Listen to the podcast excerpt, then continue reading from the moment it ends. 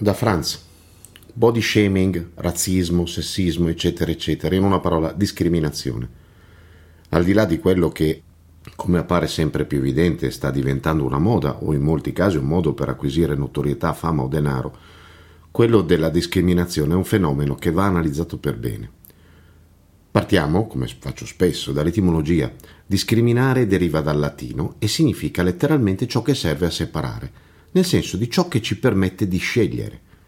In italiano si usa spesso il termine indiscriminato per intendere ad esempio un comportamento scellerato, senza discernimento, che tocca a tutti senza scelta, cioè indiscriminatamente. La capacità di discriminare è quindi la capacità di scegliere.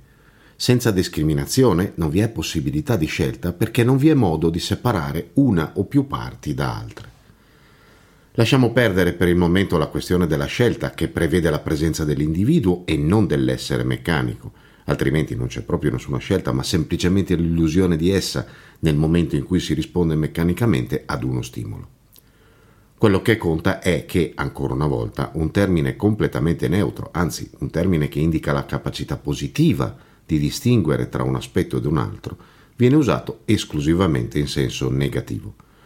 La lingua italiana è estremamente complessa, complicata e completa. Usarla propriamente implica lo studio e l'approfondimento di essa. Tuttavia risulta evidente come la dilagante ignoranza abbia come prima vittima proprio la lingua parlata, ormai decisamente lontana da qualunque reale proprietà nel suo utilizzo.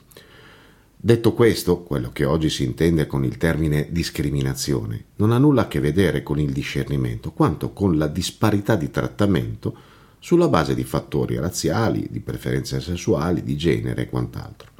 In realtà quindi stiamo parlando di qualcosa che è figlio diretto della meccanicità umana, il pregiudizio. Per pregiudizio intendiamo un giudizio emesso prima del manifestarsi di una qualunque condizione oggettiva. Ad esempio, la frase gli italiani sono un popolo di mammoni, che spesso si sente all'estero, è un pregiudizio, perché chi lo contiene, chi l'esprime, crede di sapere questa cosa degli italiani anche se non ne ha nemmeno conosciuto uno in vita sua.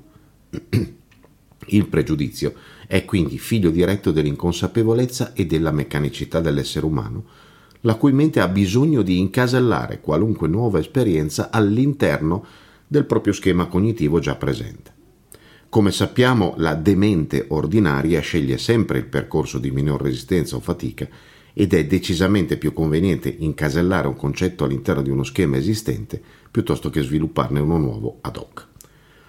Oggi la discriminazione viene portata sempre più alla luce e condannata, ovviamente con i mezzi trogloditici a disposizione dell'essere umano.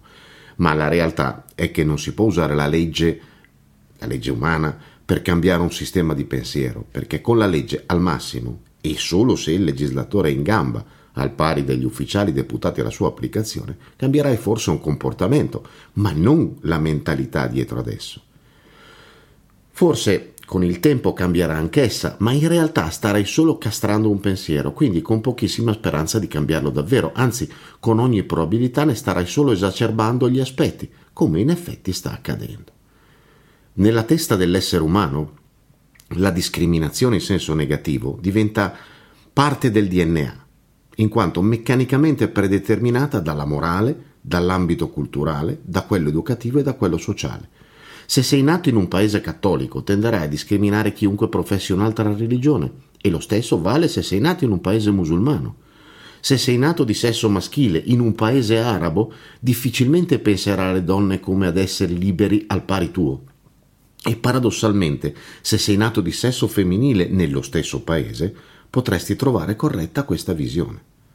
Se sei nato in Giappone, in una famiglia di elevato livello sociale e storico, avrai il concetto di giri completamente intessuto nella tua visione. Quindi non è la legge che potrà cambiare le cose, non è la condanna secondo le leggi civili, ma la presa di consapevolezza della vita reale. La discriminazione non può neppure essere combattuta sul piano culturale, se non proprio in minima parte. C'è un unico piano possibile, la crescita interiore e il conseguente progressivo risveglio. Quando l'essere umano capirà che maschi e femmine sono diversi e complementari e non inferiori o superiori, che i gusti e le abitudini sessuali sono una questione esclusivamente privata, pedofilia a parte, sulla quale prima o poi scriverò qualcosa, ma che qui mi limito a dire che è da stroncare senza pietà che il colore della pelle non ha nessun significato e che le religioni sono fatte per chi non è pronto per la spiritualità, ma che comunque non dovrebbero in alcun modo influire sul modo in cui si trattano gli altri esseri umani, solo allora la discriminazione cesserà di esistere.